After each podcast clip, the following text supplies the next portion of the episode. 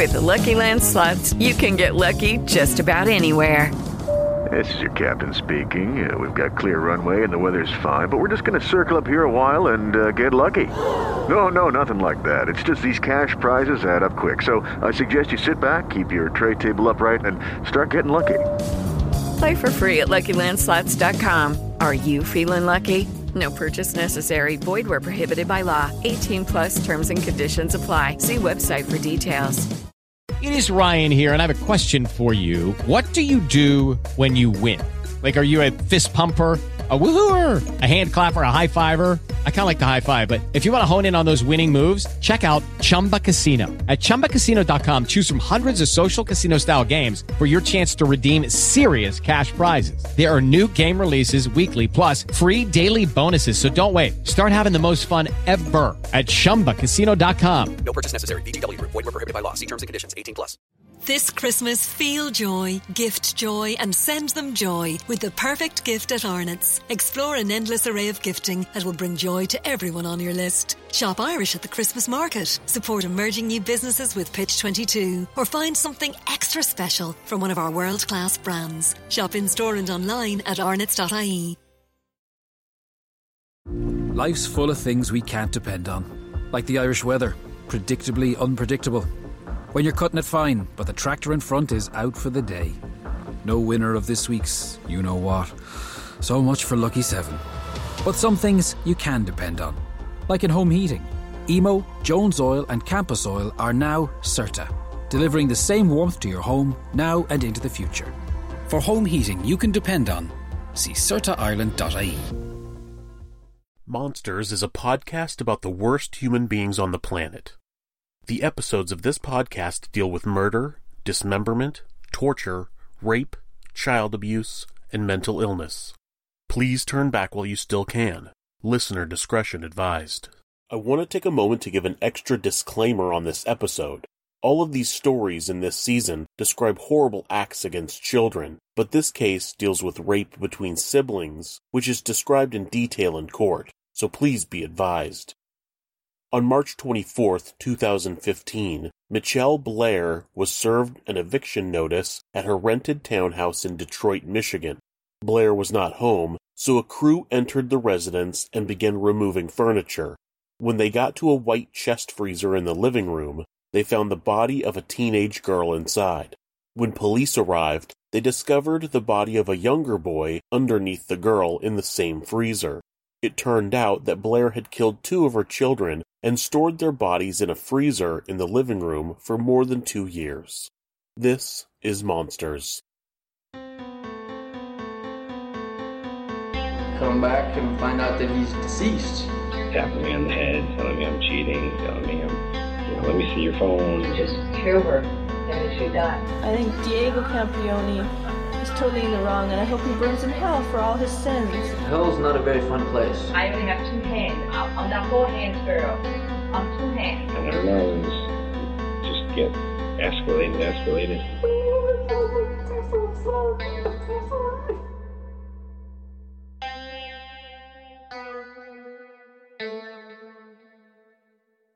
In this season, I've focused on stories of filicide, the act of a parent killing their own child. There are five categories that filicide fits into based on the reason for the murder.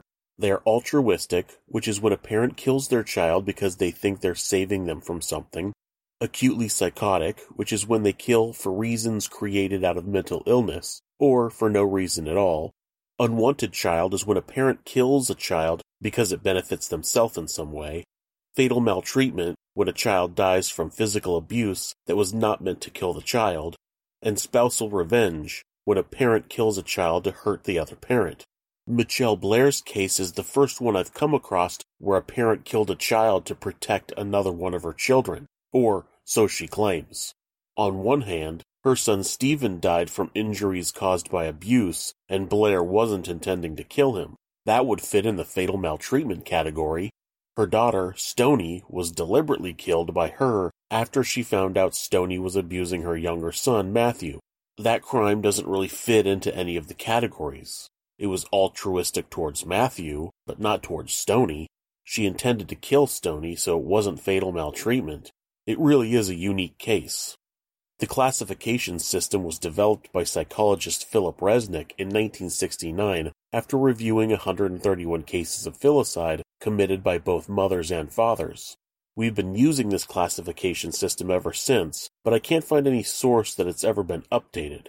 I've researched 60 cases of filicide, and my findings have not matched what Resnick has found. His study says that spousal revenge filicide is the least common type of filicide. His study found that it was responsible for only 4% of filicides. Of the 60 cases that I've researched, 23.3% fall into the spousal revenge category, which makes it the category with the most cases.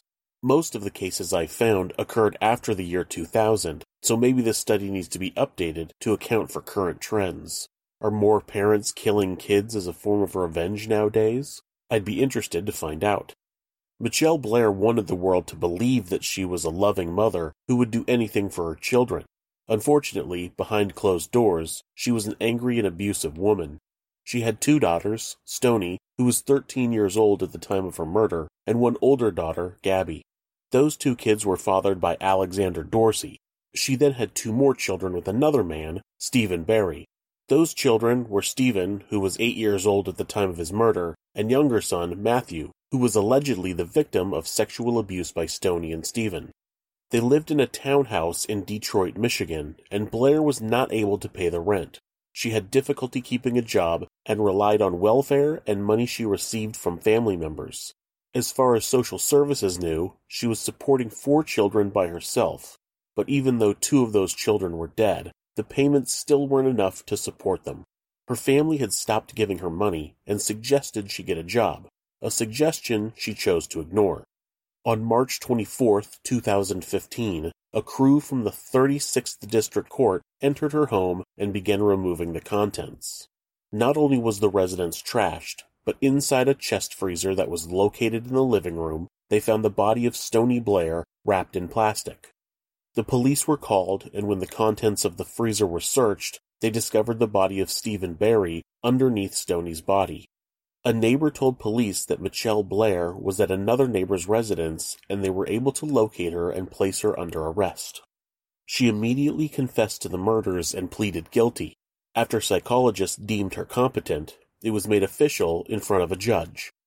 Now, the information I have before me is that you want to plead guilty to count two, the premeditated murder of Stoni Blair. Yes. And count three, the felony murder of Stephen Berry. Yes. Okay. I'm, am I correct that you want to plead guilty to those counts? Yes. Okay. And you understand that if I accept a guilty plea, you'll be subject to a mandatory sentence of life in the Michigan Department of Corrections without the possibility of parole for both cases. I understand. Okay. You understand Michigan does not have the death penalty.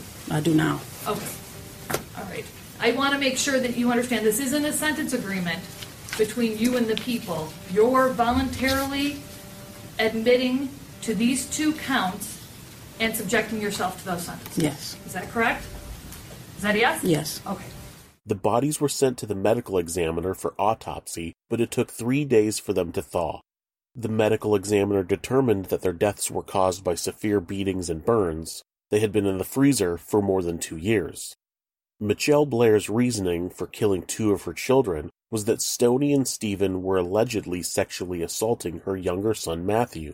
Once she pleaded guilty, she had to officially explain her crime to the judge. Judge Hathaway starts by asking about the murder of Stony, which makes the story get told in reverse. The order of events in the deaths of her two children goes like this. Blair comes home to see her youngest son, Matthew, putting his dolls in inappropriate poses. This leads him to inform her that her other son, Stephen, has been raping him. She spends the next week severely beating Stephen, scalding him with hot water, and choking him until he dies from the abuse. She put him in the freezer. About nine months later, she discovered that Stoni was also involved in the sexual assault of Matthew. She then spends some time repeatedly beating and starving her before she strangles her to death. She has her oldest daughter, Gabby, put her body in the freezer. In her official confession, they talk about the events that led to the death of Stoni and then the events that led to the death of Stephen. What did you do to Stoni Blair that makes you guilty of premeditated murder? She raped my son. I intentionally killed her. How did you do that? Um, starting from the beginning, when I found out about what Stoni was doing to Matthew, it was nine months later after finding out about Stephen. So for the whole nine months we were in the house, she was still raping my child. I did not know that.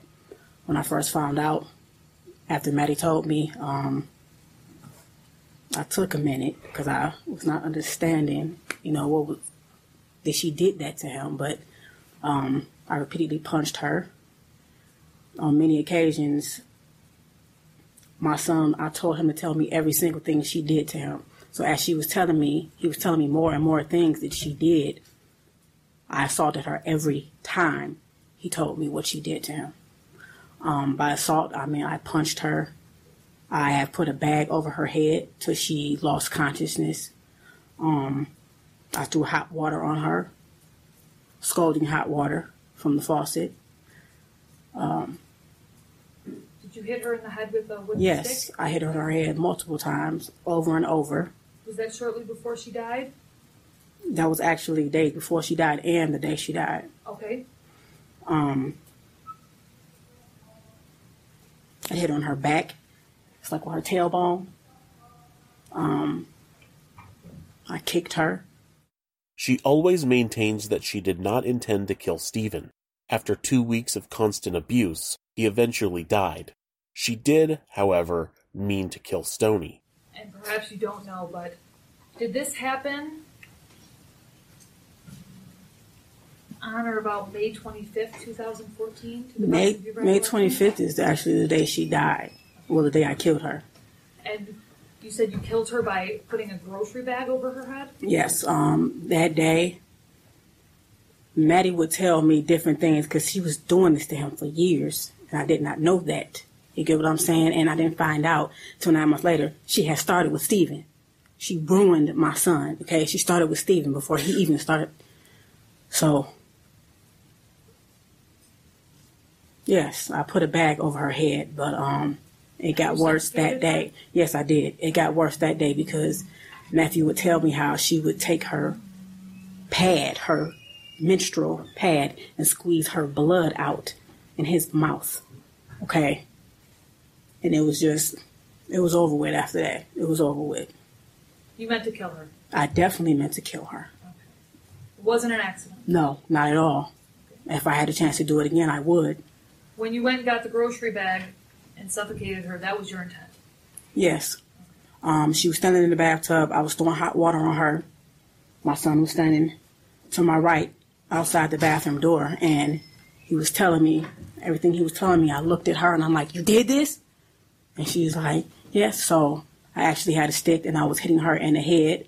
Every time he told me something, I hit her very hard in her head and I was throwing hot water on her. And when I actually took her out of the bathroom, I took her back in her room and I just kept staring at her and I said, excuse my language, but I'm like, why the fuck would you do this to him? I'm just like, you know, I'm constantly asking her. She kept saying, I hate him. And I'm like, you hate him? You know? And she admitted to me that she hated Gabrielle, she hated Steven, she hated everybody. And I'm asking her why. She says, everybody always think Matthew's so cute. And I'm like, so you like your brother because you get what I'm saying. So it's, I meant to. I definitely meant to. And I do not feel any remorse for what I did to Stoni. Because she had no remorse for what she did to my son. It's unclear how long Blair abused Stoni before she killed her. It sounds like she started doing the same thing to her as she had done to Stephen, but a specific incident sent her over the edge. Blair claims that Matthew told her that Stoni would take her used menstrual pad and squeeze the contents into his mouth. She says that she put Stoni in the shower and hit her hard on the head with a stick while also throwing hot water on her. This is the day that she placed a plastic grocery bag over Stoni's head and suffocated her to death. Someone in the courtroom requests that Judge Hathaway ask Blair if she ever witnessed any of the sexual assault acts. Did you ever actually see anything of any sexual abuse of any kind between either Stephen and Stoni and Matthew? I reject her question, but I will answer it because no one will say that this did not happen because it actually did. I just want to have a clear record. Because so far, all you've told me was that you just heard it. Did you ever? and that they admitted it. No, I did not. You get what I'm saying? Yeah, no, I understand. But as I went back in my head and thought back to all the many things that was wrong with Matthew over the years, and I'm like, that's what was wrong with you? He'll use the bathroom and say, Mom, my butt hurts when I poop. I don't know, Matthew. So I started giving him 100% juice to make his stool softer, maybe to help him use But it, That wasn't the problem. It wasn't his stool. It was that he was being raped. Okay? My son looked me in my eyes and he gave me a very detailed account of everything they did. Matthew is not a violent boy. He is a very sweet little boy. So for him to stand there and look at me and say, do it again, he was hurting. You know? Okay. At a certain point, I told him to stop talking. And I said, Stoni, you tell me what the fuck you did to my son. And I said, Matthew, if she say anything that's not right, tell me. She started telling me many things, many things. And I also asked her, so why didn't Stephen tell me that when I asked him, did anybody do this to him? Why didn't he tell me that you did it to him? Because Stoni was going upstairs, beating Stephen's ass, threatening him. Basically, at a certain point, after I was hitting Stephen, I didn't want to look at him. I didn't want to. I didn't want to look at him. So I told him to go to his room. When it came time to eat, I didn't want to take no food up. So I sent Stoni up because she volunteered, not knowing at that time that Stoni was raping either of them. But every time she went upstairs, I wouldn't have known if she hit him or not because I had put many bruises on him. So every time she went upstairs, she admitted to me that she was hitting him also, knocking the hell out of him, telling him, you better not tell her nothing. You get what I'm saying? I understand. This is a big point of contention with Blair. Obviously, there is some question as to the truth of her claims about Matthew being raped by his siblings. The prosecutor in the case refers multiple times to the fact that there's no evidence of sexual assault happening against Matthew. Blair claims that Stoni and Stephen admitted to it, but they're dead now. There is no record that shows that Matthew has confirmed or denied the claim. It's still a claim made by Mitchelle Blair that has never been proven. At one point in the audio, she says that Matthew is standing there saying, Do it again. She's referring to punishing Stoni, and every time she abused her, Matthew would say, Do it again. She's claiming that Matthew would only want her to hurt his siblings if they had really done something terrible to him. Blair asked Stoni why Stephen never ratted her out once she found out that he was raping Matthew. She claims that Stoni had also raped and abused Stephen prior to abusing Matthew. Once Blair found out about Stephen raping Matthew, Stoni started beating and threatening him to keep him quiet. It's confusing to keep track of, but the order of abuse according to Blair is this. Stoni starts sexually abusing Stephen. Stoni and Stephen start sexually abusing Matthew. Matthew tells Blair that Stephen is sexually abusing him. Stoni beats and threatens Stephen to keep quiet about her. Stephen dies. Blair finds out about Stoni sexually abusing Matthew, and eventually finds out she also abused Stephen. Stoni dies. She's still concerned about whether or not people believe the rapes happened. Can I ask you a question first? The people standing behind me, this woman who just asked the question, is she trying to make it seem like this did not happen? No, no, no. No, no. We're- just have to have a clear record. Okay. This is your time to talk. Go Can I have a ahead. moment? All we're trying to do is just make sure that the record is clear. Okay. And so, don't worry about them behind you. Just do what she asked you. I mean, right now, Thank you, Your ma'am, Honor. this is just you choosing to plead guilty. The people do not have any sort of plea agreement. Yeah, because with you know, at all. it's like I'm willing to take a, a polygraph test. It's like because I understand people don't want to hear me, period. But I'm going to I'm take here. on I'm listening to everything. you. Her lawyer does his best to relax his client. She is a naturally aggressive person. They finally move on to how Stephen died. Tell me what happened to Stephen. Um, I came home one day. My daughter Gabrielle, my oldest, met me at the door, and she's like, "Mom, come see what Maddie doing with his dials." And I'm like, "What is he doing?" He was making one dial, his little wrestle man, hump on top of the other. No, I'm like, Maddie, why was you doing that? I said, anybody ever do this to you? He said, no. I said, then why are you doing that? And he said, yes, Stephen did. And I was like, so this is the first I'm hearing about that period. This was nine months before Stoni. Okay, Stoni wasn't downstairs, and I she was always in the background. I wish to God I had questioned everybody together, but I didn't. Would you But- say this was around August 30th, 2012? no, this was before August 30th. August 30th is when he died. Okay. This was When- maybe a week, a week and a half. Before he died? Yes. Okay. So that, Matthew telling you that set off some action? Yes, I went that you did upstairs because Stephen? Go Stephen ahead. was upstairs in him, his and Matthew's room, and I went upstairs and I said, Stephen, Matthew said you was humping on him, and then Stephen stood up and he looked at me, and right then I could tell, I could tell something was wrong in his face because he was just like this. Any normal kid, I know my kid would have been like, "What?" That's not what he did. He stood up and looked at me like he had lost his mind. Okay, and it, it just hearing that from him had me fucked up in my head. Period. But I asked him. I said, Stephen, tell me the fucking truth. Was you humping on Matthew? He said, yes, but that was all. And I said, did you hump on him with your underwear off? He said, no. Matthew yelled out, yes, he did. And I just remember going in the hallway, walking back and forth, like, and I walked back up and I was like, you fucked your brother. You, you get what I'm You fucked your brother. So I'm looking at them too. I'm looking at them like, what? I can't understand. So I start punching Steven. You know, what I'm, I'm like, what the fuck is you doing to him? I just, I just start asking him questions.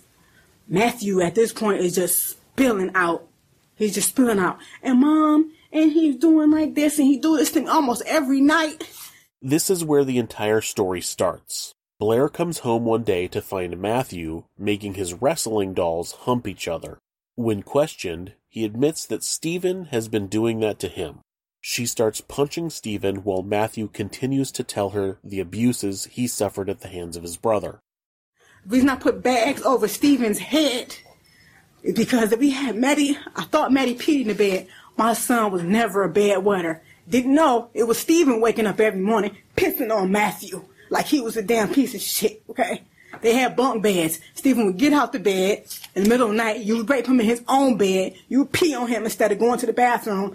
I'm waking up every morning thinking Matthew's a bedwetter. So we just wash him up and go, you, you, you a bedwetter. Let's so, talk about what you did to Stephen. the reason I put bags over Stephen's head because my son told me that the plastic on his bed, because I thought he was a bedwetter, he said, sometimes, Mom, I couldn't breathe. Steven was laying on me and he had my face down in the plastic on the bed. I couldn't breathe and he was humping on my butt like a basketball.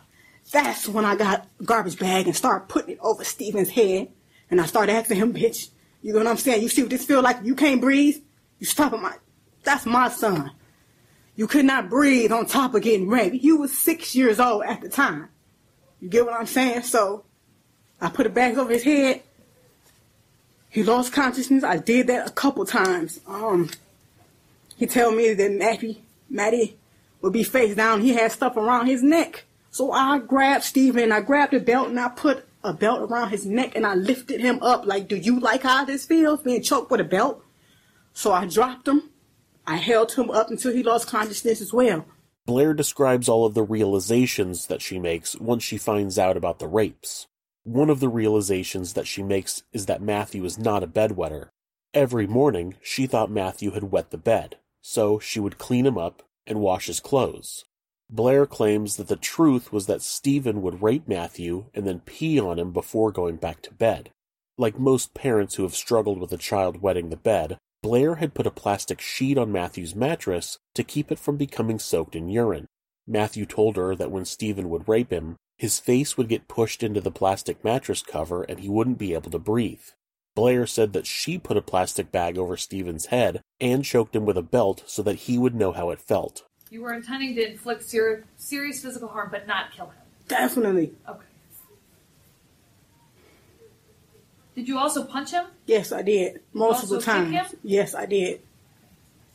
You talked about choking him. Did you also burn him? Yes, I did. Okay, how did you do that? Hot water, scalding hot water. In our bathroom, the hot, the hot water gets extremely hot. So, um, his private area, I stood him in the bathtub naked. You, you, you fucked up my son with your dick, you know? So yes, I threw hot water in his genital area multiple times. Multiple times. Every time Matthew, Stephen peed in my son's eyes. He put his dick in his ears, his nose.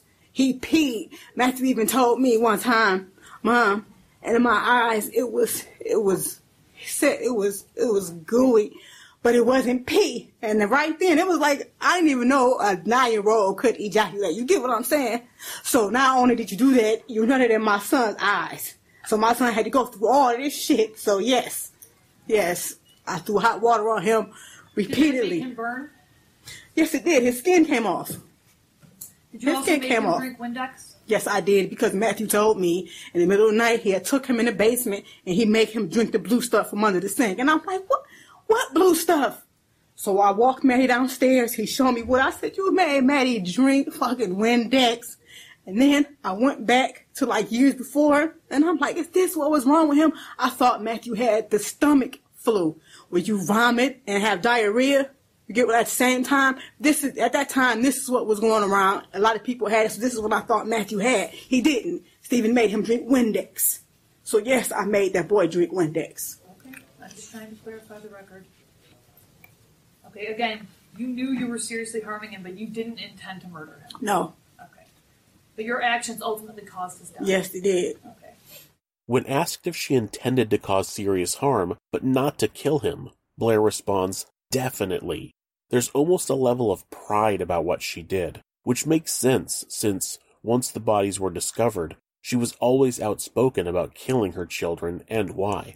She described Stephen peeing and ejaculating into Matthew's eyes.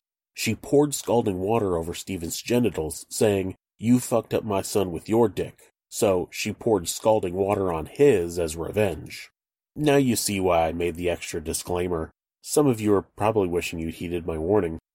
She claims that Stephen had made Matthew drink Windex, so she in turn made Stephen drink Windex. And if I had killed Stephen intentionally, I definitely would be proud to say I did.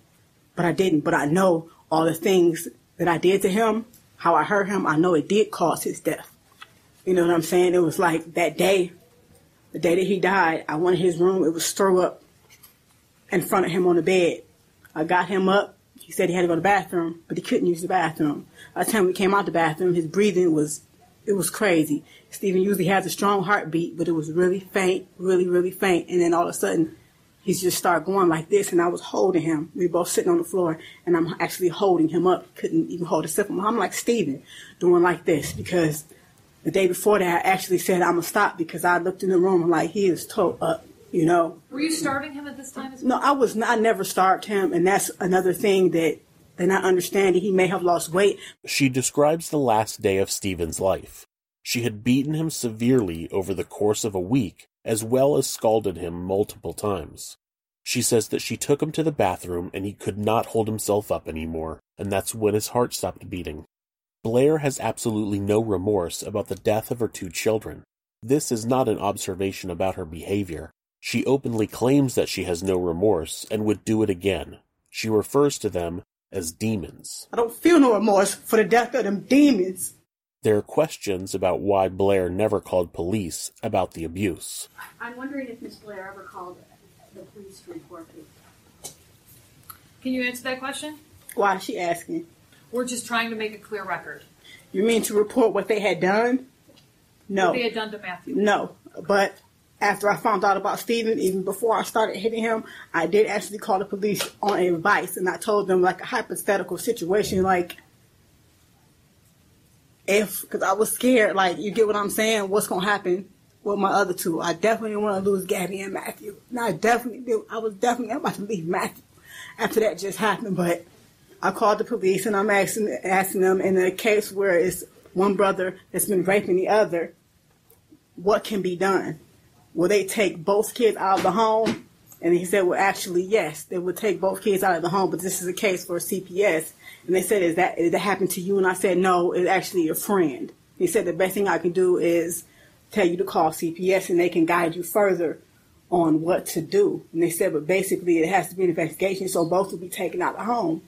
You get what I'm saying? I So- understand. She says that she actually called the police to ask a hypothetical question about what would happen if one sibling was sexually abusing another sibling. They told her that the case would be handled by CPS and that they would take both children involved out of the home while they investigated. She didn't want to have any of her children taken away, but was especially concerned with Matthew. She didn't want him taken away from her right after having experienced traumatic abuse by his brother, which makes sense, but what she ended up doing wasn't the right option. That phone call led to her dealing with the issues in house, in a sense. That led to Stephen's death, which created another moral quandary for Blair. I actually was going to turn myself in right after Stephen died. And I told my son Matthew that, you know, I, I, I fucked up. I gotta go and I gotta go turn myself into the police. I gotta go turn myself in. And he said, turn yourself into what? And I said, Matthew, turn myself into the police. That means I gotta go because I killed somebody.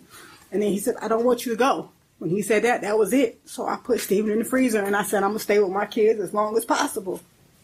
And I'm glad I did, because if I had not have done that, I would not have found out about Stoni. You see what I'm saying? So everything happened how it was meant to happen. Blair claims that she was going to turn herself in after Stephen died, but when she explained that to Matthew, he told her that he didn't want her to go. Because of that, she decided to put Stephen's body in the freezer and stay with her kids as long as she could. At the end of the audio, she says that she's glad she didn't turn herself in because if she had, she would have never found out about Stoni. She says, quote, everything happens for a reason, end quote. Like some karmic force kept her from turning herself in so she could make sure her daughter was punished for her crimes.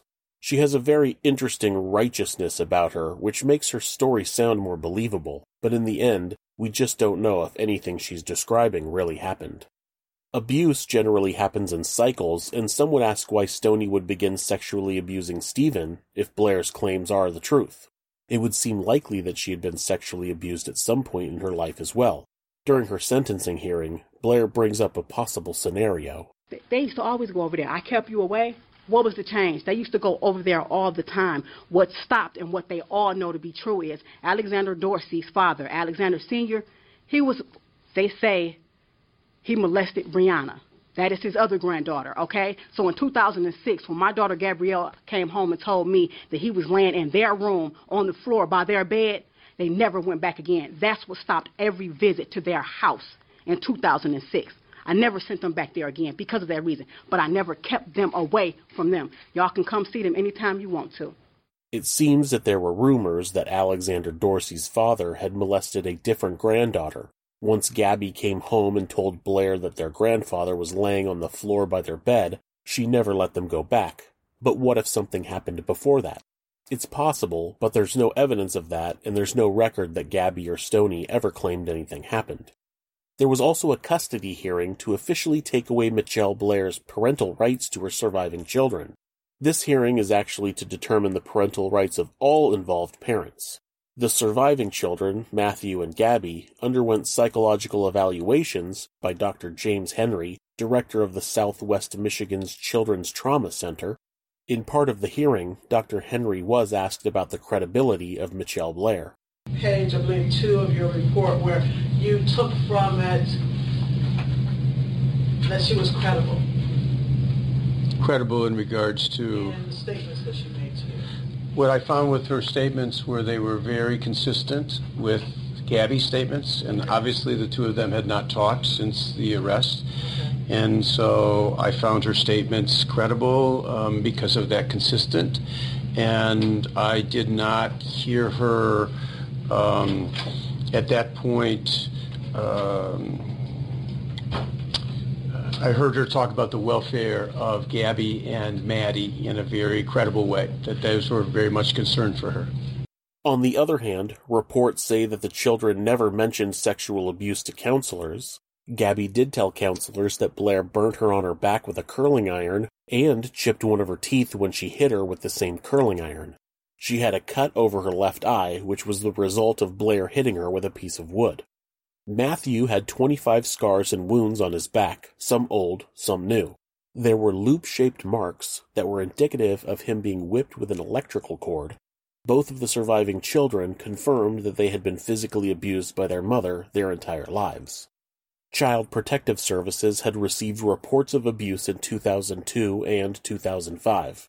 The records show that the reports were substantiated, but doesn't show if any action was taken outside of being referred to counseling. CPS does not have a good record of making sure kids are being protected from abuse, so it's not surprising that nothing was done. Mitchelle Blair was sentenced to life in prison without the possibility of parole. She will never be released. The judge in the custody hearing also terminated her parental rights. She has had 49 misconduct reports as of the middle of 2019. She has assaulted both inmates and prison guards. She has a history of throwing urine on both inmates and guards, and once threw a Pringles can filled with urine and feces at an officer through her food slot while in segregation. Her history of aggression and violence in prison only reinforces her image of being aggressive and violent to her children. Thank you for listening to Monsters. For more stories of the worst people on the planet, you can visit our blog at thisismonsters.com.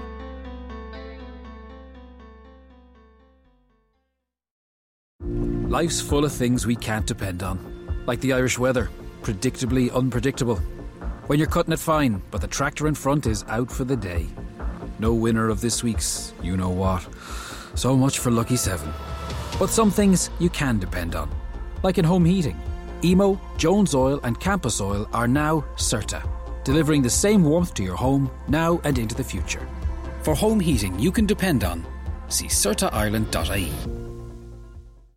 This Christmas, feel joy, gift joy, and send them joy with the perfect gift at Arnott's. Explore an endless array of gifting that will bring joy to everyone on your list. Shop Irish at the Christmas market. Support emerging new businesses with Pitch 22. Or find something extra special from one of our world class brands. Shop in store and online at arnott's.ie.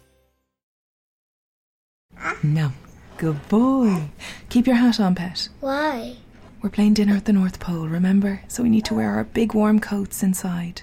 When it comes to food or heat, many families will face impossible choices this Christmas. Please support the St. Vincent de Paul annual appeal. Donate locally or at svp.ie. Thank you.